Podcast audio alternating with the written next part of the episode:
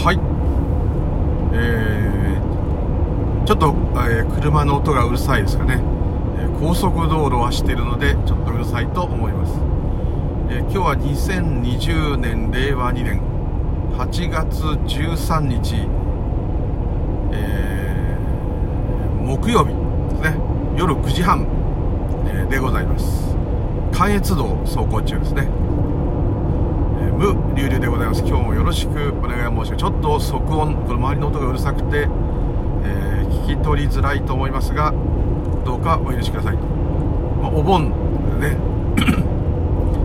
お盆でこんなに空いている関越はあんまり見たことないですけども、まあ、時間がちょっと変なので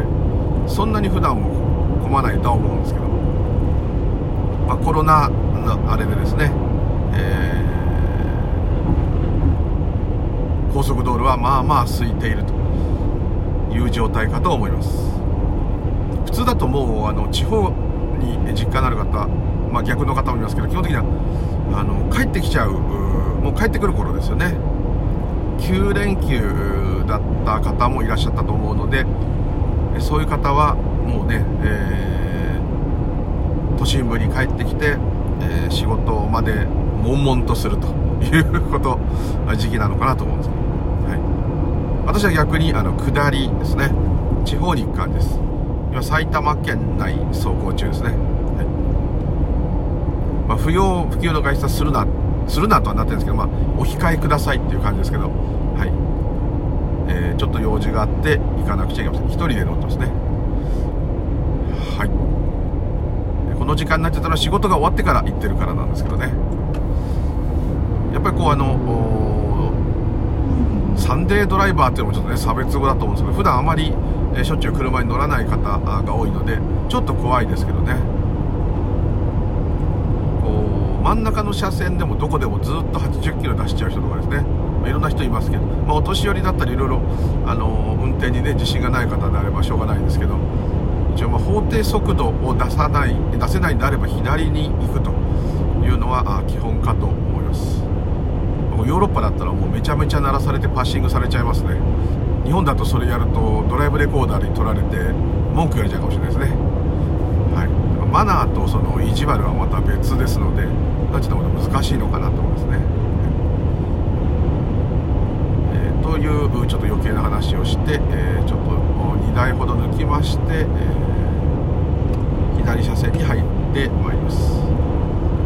今あのオートクルーズなんではい。えーアクセルとブレーキは操作していません。ハンドルもやるタイプなんですけど どうしてもハンドルが自動で操作されるのが嫌でですね。なんかこう嫌なんですね。ですので、えー、ほとんど使ったことがないです。最初面白がってたんですけどなんとも怖くてですね。ただもう話が完全にそれてしまうんですけど、あのー、自動運転というかこのアダプティブクルーズコントロールってよく言いますけど前の車またはせあの設定した速度に合わせて、えー、加減速を自動でしてくれる。んですアクセルとブレーキから足を離してても、えー、止まったり走ったりスピードを合わせてくれると。でさらに車線逸脱ですね。車線からこうはみ出ると自動的にハンドル切って真ん中に戻そうとすると。それをオフにしてるんですね。そっちはオフにしてます。それをつけるとですねなんともこうハンドルに触れてるのに誰かがハンドルを横からグイグイやられてるような感じがしてですね。何とも落ち着かない。だちょっと思いましたね。あの面白いのがそのブレーキとアクセルを自動でやってくれてるってことですね。自分でやってる時はですね、えー、あブレーキ踏むなアクセル踏んでるなって分かりますからあのある意味ビパサダン瞑想状態ですからあの何ていうんですかね車がこういう動きをするなっていうのがピンとくるわけです。ところが誰かが運転してる車に乗せてもらってる時は自分でアクセルブレーキやりませんから急に踏まれたりですね急に発進したりするとこう体が揺れちゃうんですね。で丁寧な運転をしていても助手席の人とか他の人がこうたまにこう揺れるのを見てなんでそんな力を抜いちゃってんだろうと思うんですけど実はこれは自分で運転してる人にとってはもう全部自分の操作なんで加減がわかるんですけど乗せられてる人はもう任せちゃってるので、えー、こう揺れが、そのままダイレクトに伝わってしまうということが分かってですね。車にやらせると自分をガクンガクンってこうなる時あるんですね。すごい機械にした人間か人間以上にうまくブレーキを調やアクセルを調整してくれますけれどもそれでもやっぱり自分で踏んでないとなんか分かっててもよそ見してるわけじゃないのにあここでこういう風に踏むかっていうのがやっぱ自分とちょっと違うと体がこうグググッとなると、はい、ただまあこの機能はもうむちゃくちゃ楽で私のようにですね年間3万キロとか乗るような人間にとっては、えー、この特にですねこのアダプティブクルーズコントロールっていうのはものすごい重要でこれがないと街中乗るなら何でもいいんですけどあの嫌ですね。あとはあのスピード違反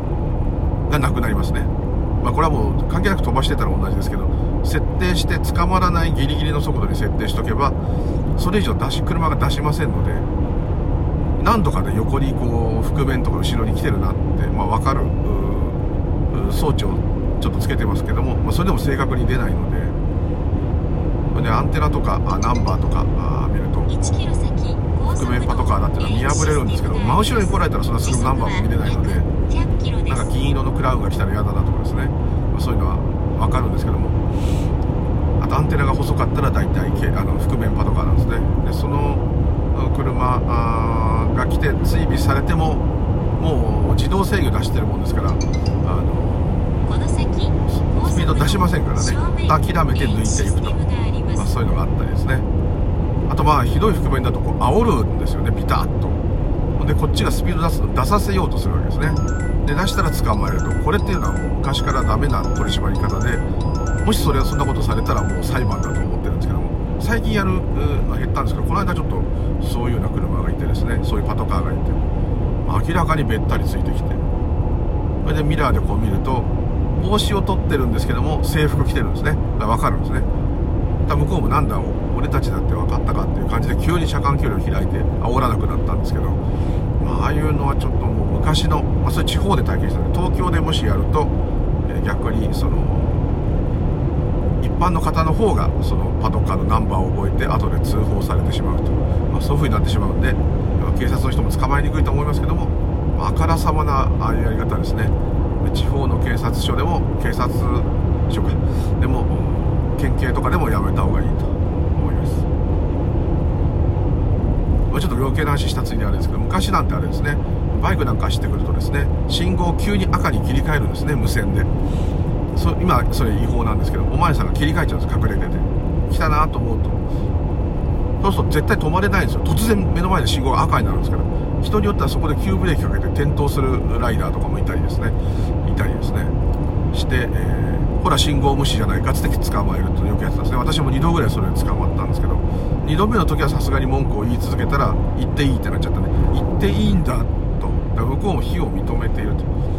あとですね普段一時停止がないところいきなり地面にですね白いなんかこう張り付くテープみたいのでいきなりそこが一時停止なんですね。で標識もですねあの止まれっていう標識が下がこうコンクリートの重りがついてるやつをいきなり立てるんですね。今日だけそこ一時停止なんですね。で普段走ってる人たちはそこ一時停止はないのでつい行ってしまうと。ただ全部捕まえると、まあ、こういうのとかもですね。ちょっと前まではあったんですけど今はそれやると逆にやった方が訴えられると。えー、とですね、まあ別に警察の人も友達もいますからあんまあれですけどあの避難してるわけじゃないんですけどそういう人たちもやらされてるとは思うんですけどあの、まあ、企画が間違ってるというところですね。本来警察っていうのは安全運転をあの指導するっていうですね。推進するための行動であって取り締まって罰金を取ることが本来の目的じゃないと。本来の目的としては違反する人が全くゼロで違反切符や違反金を全く今年は1台も1人も、えー、徴収することがなかったと。いうのが理想なんですね。でもそんなことになっちゃったらもう警察やってられないという。お金どっから入るのよってなっちゃうのでそれが大変矛盾していてですね。友達で、えー、交通課今違う課ですけどいたものがですねもうノルマが本当にやっぱ本当にあるんですね。これだけ検挙してこいと。特に白バイの人なんかも本当にただパトロールして今日はみんな安全で捕まえる人はいませんでしたっていうわけに済まないと。だからもう必死、まあ、お客さん探してるんですけど必死だと。だってもうただじゃ手ぶらじゃ帰れないそれじゃもうまるで営業の飛び込みしてるサラリーマンと同じじゃないと手ぶらで帰ったらぶっ飛ばされる。意地でも捕まえなきゃいけないということですね。そ捕まえるのと交通安全を推進すると全く違うことなので、えー、ちょっとねどうかなと思うんですけどまあ警察にいたあいる友達からいろんな、まあ、こっちは言えないこともいっぱいあるんですけども。ですね、もっともっとブラックなですねことがいっぱいあるんですけどね、まあ、大体皆さんも、えー、あそうそんなこったろうと思ったっていう感じかもしれませんけど、はい、なかなか国家公務員さんも大変だと。やる方も大変ですよ、ね、自分が白バイのお巡りさんやってて前で大した違反じゃないんだけど手ぶらじゃ帰れないっつって。結構弱そうなですね。文句言わなそうな人を捕まえるんですね。一般の善良風な人があの問題になんないと。で捕まえた時にその人がなんかこう賢いって言うんですね。それでこうこうこうで訴えるぞみたいに言ったやつは面倒くさいからやめると、まあ、そういうのはあるんですね。最近それでも意地でも一度捕まえたら離さないとしなきゃいけないんですけどこれでもあんまり怖いとですね本当に面倒くさい人もいるので、えー、そういう場合はやっぱやめたりですね。あいいのは学生とかですね。若者の逆にいいですね。権力がある人があんまりいないので、えー、お小遣いぐらいお小遣いで何とか払えるかもしれない罰金であればですねいいのでそういう軽微な違反をですねどんどん捕まえるということをやってるらしいです。あんまこうすごそうな人は捕まえないとかですね。ちょっとそこおかしいなと思うんですけれども、えまあ自分が白バイだったら嫌だなと思いますね。今日もね今日なんか暑いじゃないですか。今日も行かなきゃ。コロナだからマスクしてバイク乗らなきゃ。あ誰か違反してくれないかな。しかも面倒くさくない人がいいなってこうね毎回こう「すいません、あのちょっと今ね」ってこうやって止めてですね。だっていっぱい書きますよねあれ。面倒くさい名前の人とか面倒くさい住所の人いっぱいいますから全部書いてね切符作ってねあれを毎日毎日やってると思ったらですね、えー、結構嫌だと思います、はい、かっこいいってね白バイかっこいいってありますけど結構辛いと思いますね。えなんていう余計な関係のない話をしておりますが、何の話をしようかと思ってたんですけども、え、ま、親鸞上人のお話をねちょっとしようと思っていたんですけれども、えー、そこはまたちょっと出だしがこんな交通の話になっちゃった。で一回切ってまた入れればいいじゃんってとこですけどちょっと喋っちゃったんで、えー今日はですね、えー、お盆ということでお盆の話もいいと思ったんですけどもまあ皆さんも大体分かってると思いますので日本のイメージのそのご先祖様が帰ってくるでまた送っていくっていうねこういうことでいいと思いますし逆にご先祖様はですね常時一緒なので関係ないっていう人もそんなのいちいちお盆っていうのはまあ特定の普段忘れちゃう人がやるためのえー、あれなんだ普段僕は毎日感謝してるからいいんだっていう方もいらっしゃいますでしょうしまたねそういうことはもう別にもう儀式だけで実家へ帰ったりですね夏休みが長くて楽しい。っていうことでいいと。レジャーの日だと。ちょっとコロナですけど。まあまあそういう。ご先祖様っていうよりは親戚が集まる日。でもいいですね。そう思ってる方もいらっしゃいますし。純粋にロングな。夏休み。っちゃ夏休みですからね。として遊んで遊ぶんだ。ね。何でも受け取り方はいいと思いますので、えー、そこを説明することも特にないのかなと。に思います。ここで、えー、ふとですね。あの思い出したんですけど空海ですね弘法大師空海のまあ瞑想っていうふうに密教ではあんまり言わないかもしれないんですけども、ま、それはある意味家事祈祷の家事ですね。加え持つと書く家事、えー、ですね。でその中の一番基本のですね空海が自らあ書いたですねすごく簡単で誰でもできる、えー、まあ、瞑想法という言葉でまあまあ瞑想法ただ普通の瞑想と違うのはあとまた座禅とも違うのは真言宗なので空海は、えー、空海が作ったあれですけど密教はですねやっぱタントラつまり真言そのもの真言宗っていうんですか真言を密教は唱えますでその唱える真言もシンプル第一如来の大蔵会第一如来一発これをただ唱えるということですけど、はい、やり方としてはですね、当然座禅組めなければあぐらでも背筋をとにかくどっかに4日かかった状態じゃダメですね。背筋を伸ばす椅子でも何でも。ここは普通の瞑想と全く一緒です。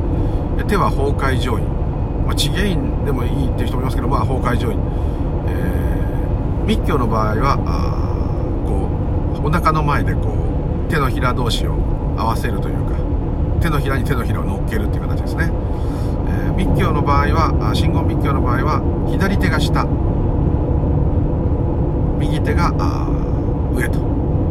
でこれが曹洞宗とかのね座禅になりますと逆でですね右手が下左手が上と、まあ、このようになります。でまあこれいろんな意味合いがあるんですけど左手っていうのはインドではですね基本的に使いません。あれは、まあ、お尻をねあの水で流して洗うのが左手。汚いことをするのは全部左手でやるっていう。まあまああの一つは多分ばい菌に感染しないっていう自然の知恵だったんですね。で右手はあの、まあ、利き腕の人も多いですし、えーまあ、清潔にすると。で手で食べますよね、まあ、今でも手で食べる方多いですけども。あとはまああの別にスプーンもフォークもナイフも使える方でもあえて手で食べた方が美味しい触り心地っていうのは結構インドのカレーとかではインド料理っていうのはその手で触っ直に手で触る、まあ、汚れますけどフィンガーボールみたいなの洗ってですね。あとああいうなんか拭いたりして。で手で食べる時のその手の触り心地っていうのもね料理の一つの腕の見せ所なんですね。あんまり熱いと逆に怒られちゃうんですやけどするじゃないかと。そういうのもあるぐらいですね。非常にこう面白い文化なんですけども。手で上手に食べれてこそ、まあ、日本の箸と一緒ですね。そういう感じの習慣があります。ですので左手はあ特に向こうはあのトイレットペーパーで拭くっていうのは私がインド行ってた頃もあのホテルとかはねトイレットペーパーありましたけど基本的にはないんであの横にこう水が汲んであったりですね、まあ、先に汲んでトイレ入る場合もありますけどこれでした後にお尻をですねある意味あのうまくやればですね変な紙で拭くよりずっと綺麗で。で日本人とかの場合はその水で流してかつトイレットペーパーで拭くっていうのが結構多かったと思うのでまあ逆に綺麗と。それからまあ下丸出しにして入んなきゃダメですけど、まあ、そういうのがあったんですね。昔はそれでお尻をこう直接ねこうやるんで、えー、左手を口に持っていくとまあ大腸筋とか、まあ、いろんなとこ触るんで他の人の筋とか、まあ、今でもねインド行くといろんな筋で倒れちゃう人います。私も何回か倒れましたけど。2度倒れましたかね。まあ、前もそれ話したと思うんでちょっとあれですけど。ですので、えー、右手は清潔左手はまあいろいろというふうな習慣があります。ですので左手で握手したり左手で人の頭を撫でたり子供なんかねいい子いい子なんて左手でやっちゃうと怒られちゃう場合もあります。不浄だと。でさっき言った手の合わせ方崩壊上院であれば、まあ、左が人間ですね。右が仏様と、まあ、こういう感じで言うんですね。で密教の場合は主情が人間がある意味自我がと言ってますね。が仏様をこうお支えするというか、まあ、上に乗っていただく。だから左手が蓮の花でその上に、えー、仏様が乗ると。で禅の場合は逆にですね、えー、仏の中に人がいる、ま、仏人は仏なんだって言ってますね。その点でいくとあのですね昔はあの密教の方がですね仏様を立てっていいじゃんってこう思ったんですけど今の感覚だと禅の仏様の世界にもう自らいるんだという表現であればですねあのなんとなく禅の方がいいなっていう気がしないでもないです。まあそれはちょっと細かい余談なんですけどね。そういう形。一般のよく座禅の時に手前でこう手のひら2つ重ねるよねっていうあれです。どっちはどっちでも本当はいいと思います。密教の場合は左が下と。ね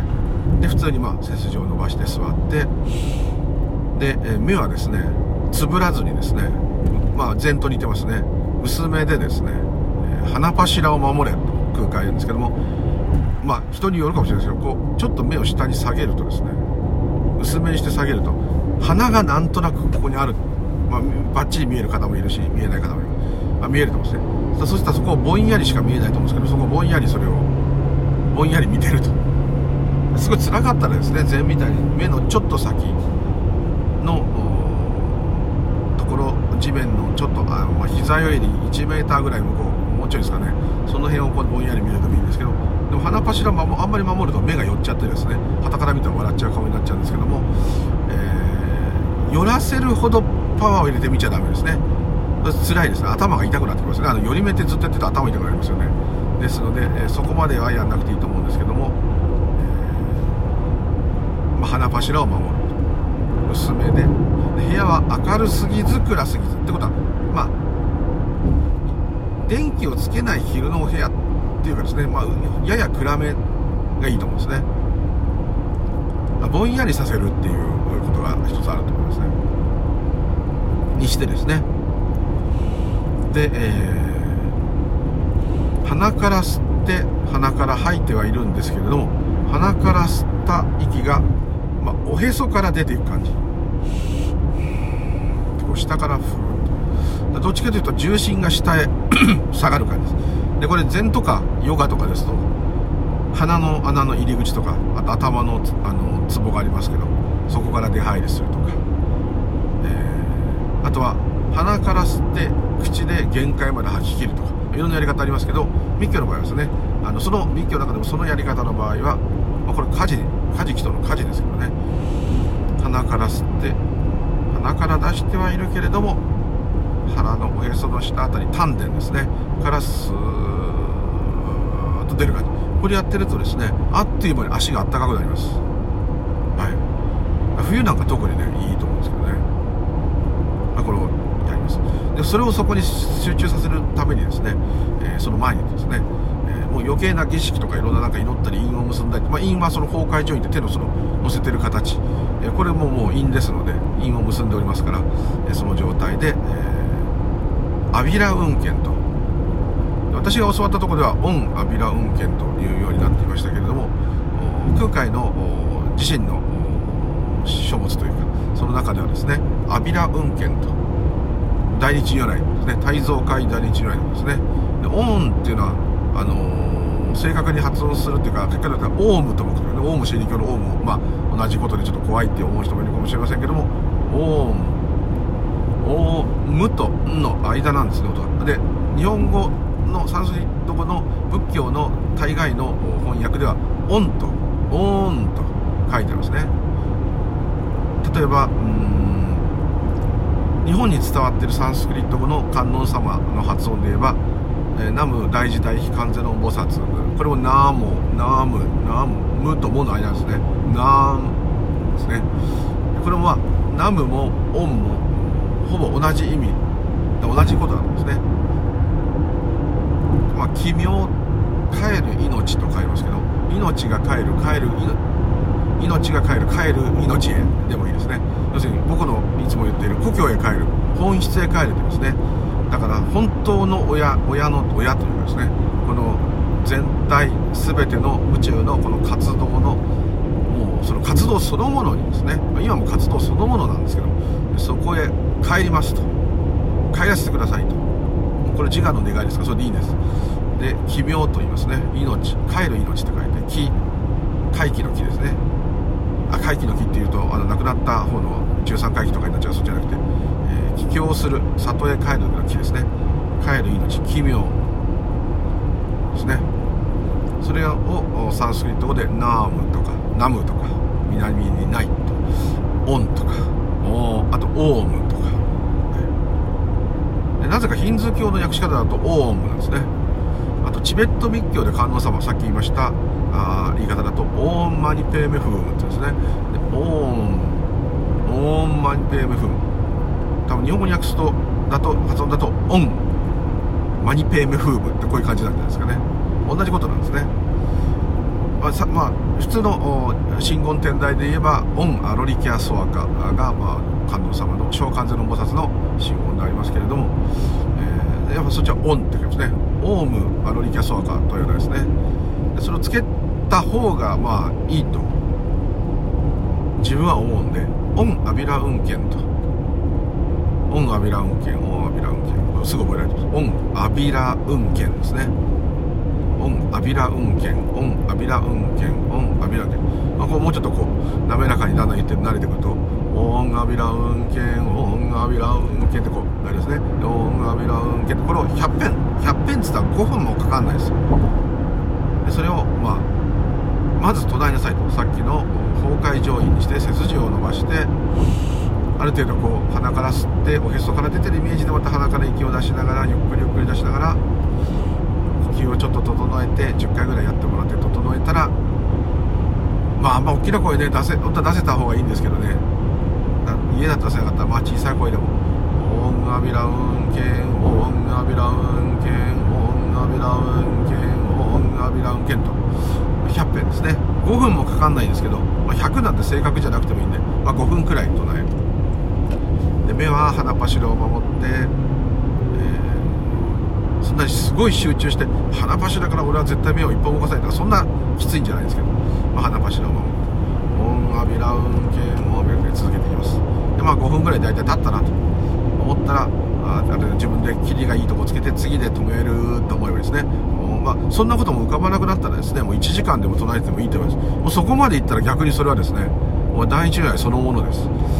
でなんとなく私のコツなんですけどもこれはですね唱えるんじゃなくて、唱えさせられているですね。自分の場合ですこれが自分では一つのポイントになっています。まずそういうことをやろうっていう考えが浮かんでくる。よし。なんかあのラジオでバカなこと言ってたあいつがか空海のなんか信言唱えるやつやるといいぞって言ってたと知ってやってみるかと、まあ、こんな感じで。それ浮かんできたら浮かばせていただいていますと。この変なこと喋ってるデブなおっさんが、えー、変なご縁でですね、えー、それが伝わってなんかやってみようっていう気が湧いてきたと。ただそこでまあああそういう気持ちが起きたのありがたいなと。じゃあやらせてもらいましょうと。じゃあ座らせていただきます。っつって座ってまあ足なんかちゃんと組まなくてもいいですけど、ま、背筋伸ばしてお腹苦しくない。ように座布団なんかいっぱい引いてもいいです。ちょっとねお腹が突き出るぐらいした方が息が楽です。前かがみになるとね苦しいです。背筋を伸ばして顎突き出さずちょっと引いて目は半眼薄めにして鼻柱を守る感じにして部屋は明るすぎないようにして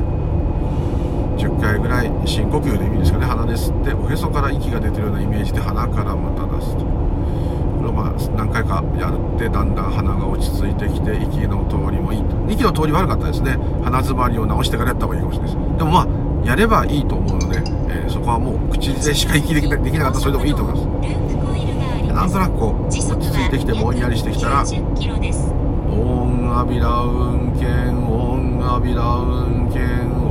オンアビラウンケンとまあ3分から5分。唱えます。スピードはものすごく急いでなければいいと思い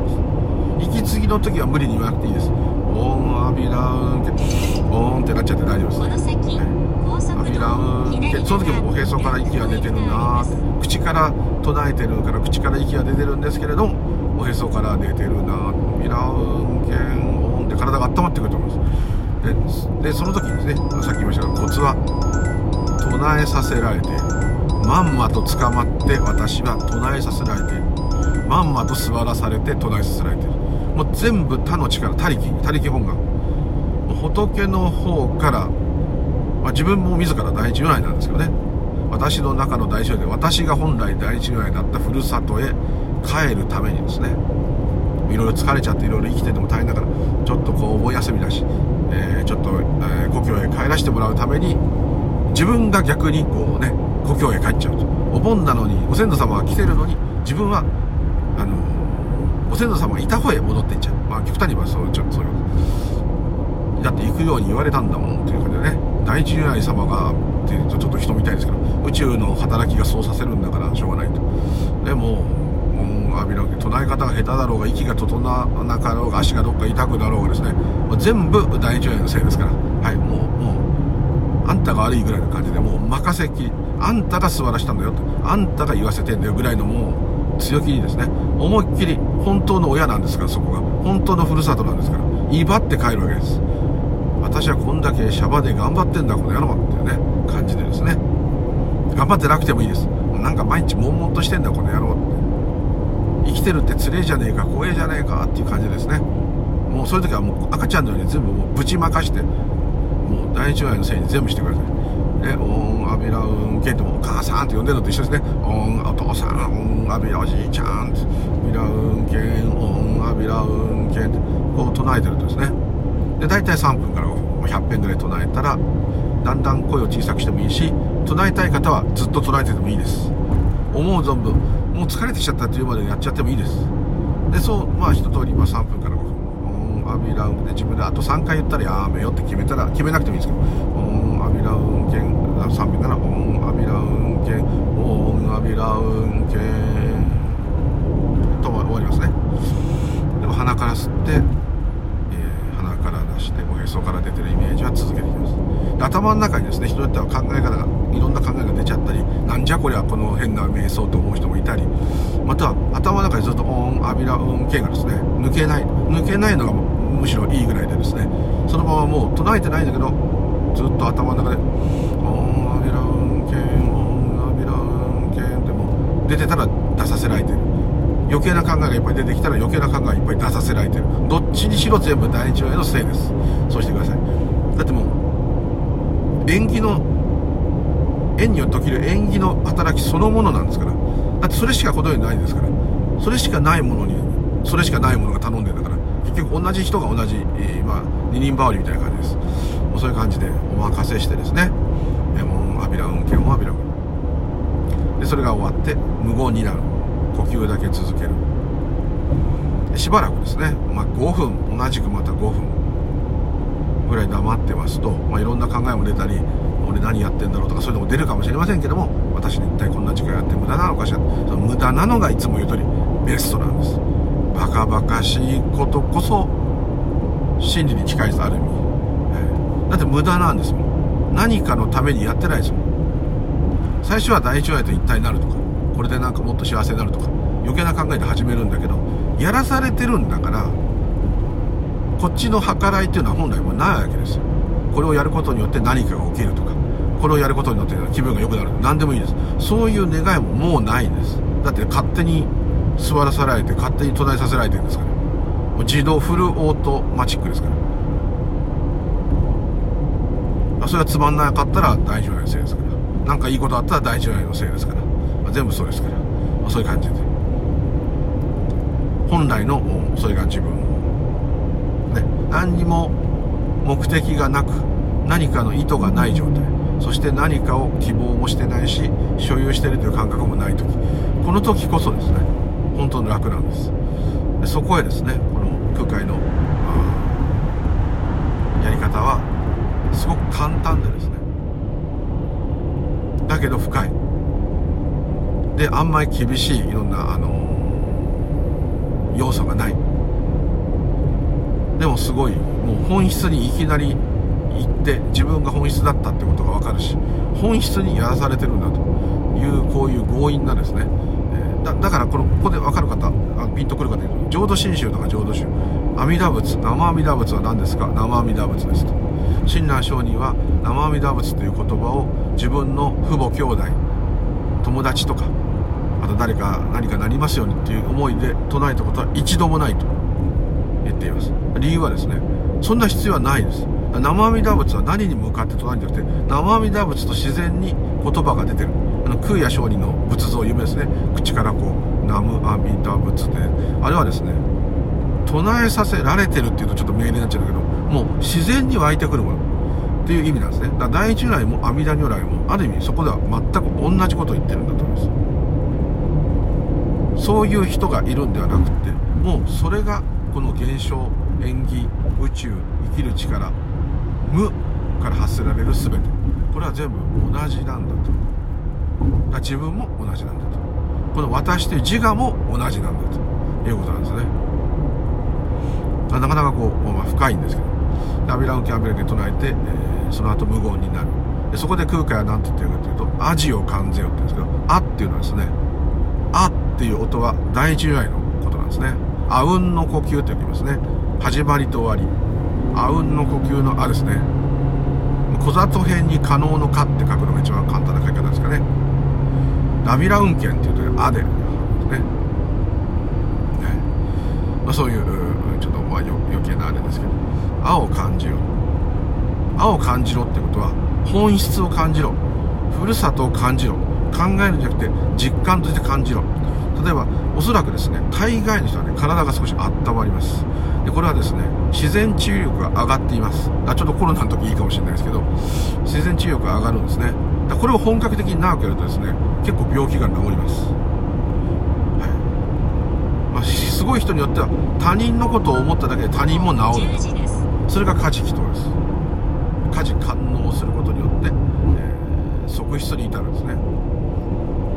この時空海は味を感じると。味を感じて、まあ、体が温まってきたなとかなんかちょっとリラックスしたなとかなんかちょっと穏やかになったなと。でその時にその感覚そのものがですねどこか心の傷体の悪いところ、まあ、そんな薬を飲んだみたいにバツンと効くかどうか分かりませんけど、まあ、人によっては効くかもしれない。側室に至る側室っていうのは質病の質です。要するに悪いところです。それは心かもしれない。考え方かもしれない。体のどっかかもしれない。周りの現象かもしれない。何でもいいです。とにかく即座にもう間髪入れず聞くと。言い切っています。でこれがもう本当のその真髄だってですね。密教のカジキとの。いろんなごま炊いたりとか不動明の行とかいろんな明の行とかいろんな天の何々天とかの行とかいっぱいいろんな呪術手法がありますけれどもそういうのを超えてですねこのもう本当の本当の親玉っていうかもう親玉っていうのはいないんですけどまあその無から湧き出るエネルギーそれそのものにですね直接アクセスするんじゃないですね。アクセスするってイメージちょっと密教でもありがちなんですけど何か仏様の信号を唱えてその仏様のパワーをもらいに行くってことはずっといつまでたっても私と仏様になっちゃうんです。そうじゃないですね。私が仏様。仏様が私。その時は私も仏様もどっちの表現もできないですね。境がないんですそこが本当は狙い狙いっていうかまあそこなんで。それしか本当はないんで。この時も第一如来さんお願いしますではなくて自ら大日如来なんだから大日如来が座らさせて大日如来が唱えさせてるこれはもうオートマチックでそれをやっている自分っていうのはもう関係ないんだっていうとこになると大日如来しか残んないですよね。大日如来しか残んない。大日如来は無。無から生まれるエネルギーなんでだなんであればもう何にもないというとこまで行くわけです。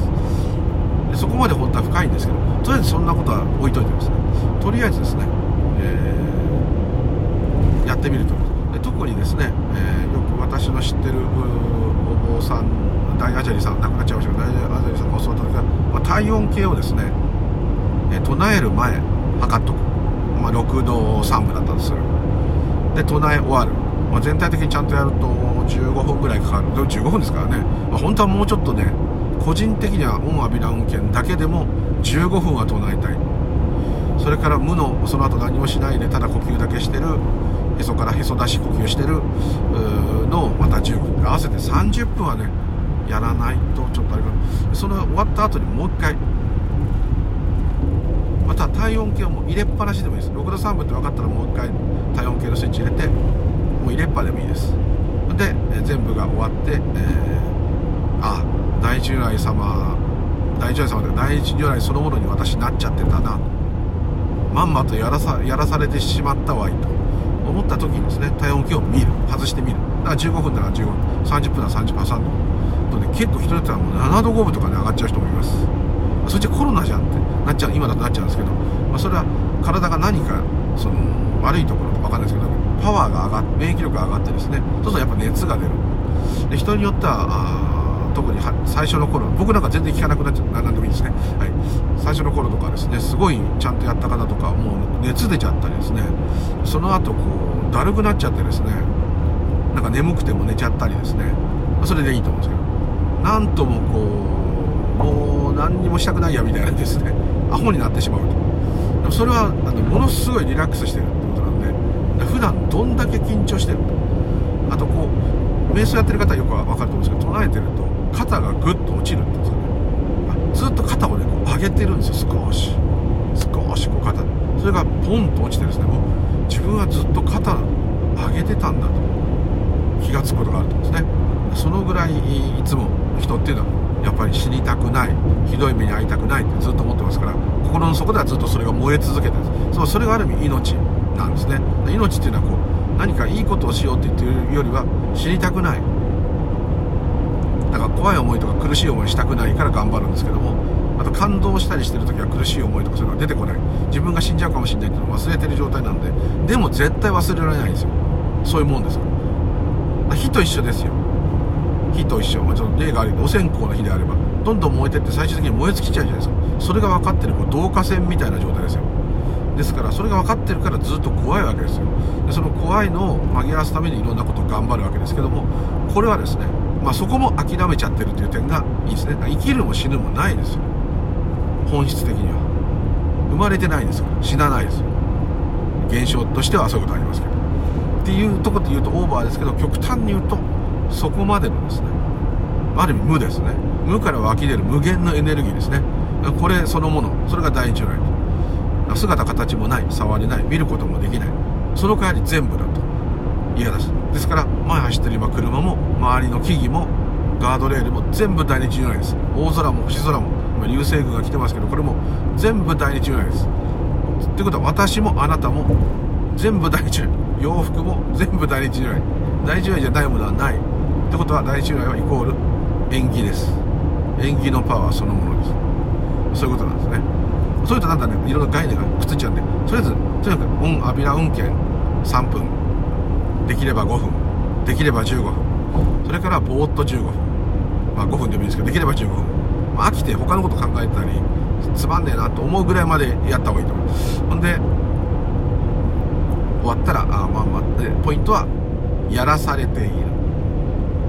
自動的に全部起きている。私が座っている私が唱えてるなんてことはもういちいちいらない。唱え方が下手だとか息継ぎがうまくできないとか鼻が詰まってるとか腹腹から息出せっつったって出ねえよとかそんなことも全部そう思ったら思ったままそれを認識しといてください。何にも思わないで自然にできたらそれはそれでいいですけど、まあ、大概いろんなこと出るんですね。出ては出てもいいです。で唱えてるうちっていうのはまだね唱えてるっていう認識があるので結構こう集中するんですけど唱え終わるとですね途端にですねあのぼんやりぼんやりというかあの考え事しちゃいます、まあ、それもまあそれでしょうがないんですけど、まあ、出たら考え事してるなって気づいてくださいそして必ず目はぼんやり鼻柱を守る。守るっつってもまあ守りすぎてより目にならないってことねはたから見たらもう相当気持ち悪いですからね。ね、まあ、そんな感じで、えー、ぜひこのお盆休み、ステイホームでつまんなかったんですね。これをやっていただくと。もしかしたらですねあと体温計入れるのもいいですね。やる前とやった後でどのぐらい違うか。体にどういう感覚が出たか出なくても全くいいです。出なかったらむしろ健康です。あと体が温まって特に下半身が温まる。暑いからちょっとあれですけど、まあ、冷房病なんかの人なんかとってもいいと思いますね。冷やしをの方。足が温まる冬にやるとすごいいいですね。あのへそからまあ息を出すってイメージするとだんだんこう血が降りてくるというか下半身があったかくなってきますね。これはもう大概の人がそう。体温が上がるって人ですなんかポカポカしてきて。で終わった後どっと疲れたと。たった15分や30分でなんでこんな疲れるんだということはよく聞きます。それはあの体がそれだけ頑張っちゃうので、えー、疲労が疲労になるんですけどそれはいいですね。はい。是非ですねこの空海の勧めるおすすめする、えー、第一如来のまあ、瞑想法と言ってもいいと思います。実際には火事火事祈祷の火事ですね、えー、アビラ運慶100遍唱えてですね、えー、その後味を感ずればですね側室に至ると。即悪いところにうまく作用して、えー、そこを癒してくれるよという方法でした。そこで今日はどうもありがとうございました。またよろしくお願いいたします。ムゆるでございました。どうも失礼いたします。ではありがとうございました。